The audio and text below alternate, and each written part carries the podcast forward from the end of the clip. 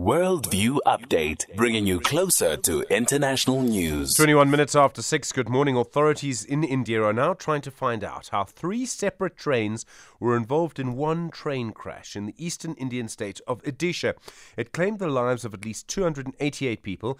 Reports suggest that two express passenger trains collided with a freight train.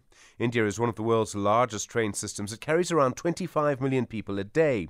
Doctor Sayan Dey is a postdoctoral fellow at the Wits Centre for Diversity Studies at Wits University, based in India. Doctor Dey, good morning, and thank you very much indeed for your time on S A F M.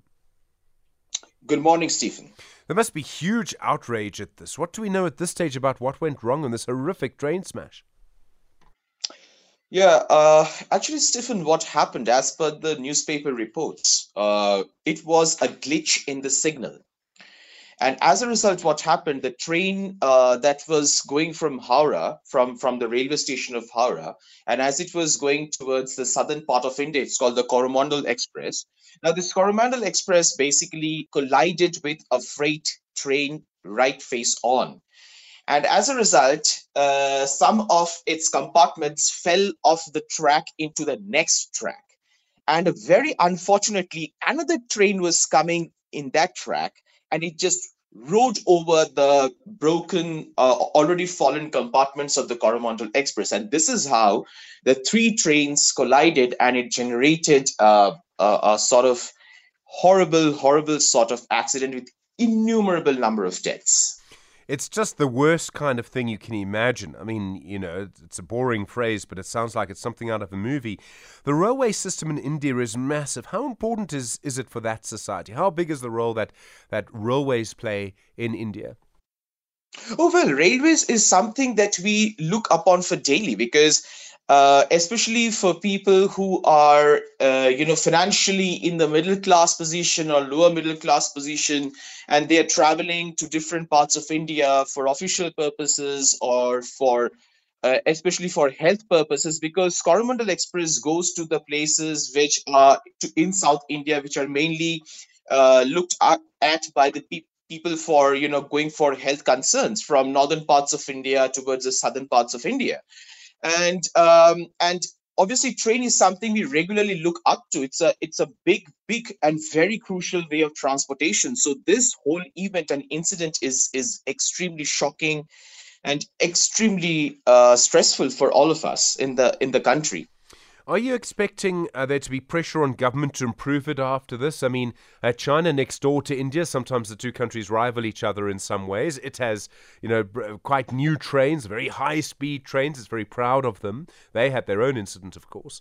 But do you expect there will be a lot of pressure on the Indian government, uh, perhaps both on the states and the central government, to actually try and improve the situation?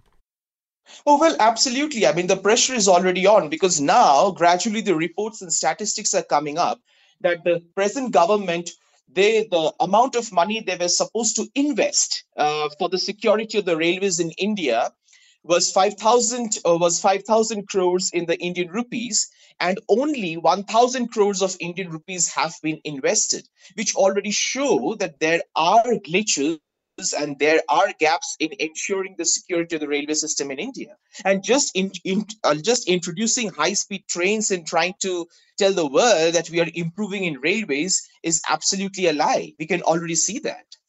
We're having huge conversations about our railway system at the moment, and in some cases our railway systems literally get vandalized. Sometimes the railways get stolen. Do people in India um, see this as the way to change their country, to develop their country? To you've got to change the tracks, you've got to invest in the tracks, as well as in invest in the actual services, not just the trains and the engines and the carriages. You've got to make sure the entire network runs properly, and it can be quite complex, especially in a country the size of India and with twenty-five million people a day. Oh, absolutely. You're on spot, Stephen, because, I mean, we just can't rely on these superficial transformations. These, some of these tracks, they have been laid down since the time of the British era. And many of these tracks have hardly undergone any sort of transformation. We are still using those old tracks. And as a result, you see these railway accidents are happening. One of the many reasons is because of running these high-speed trains on the old tracks, and which ultimately the tracks give up and then leads to all these signal glitches and then all these horrible accidents.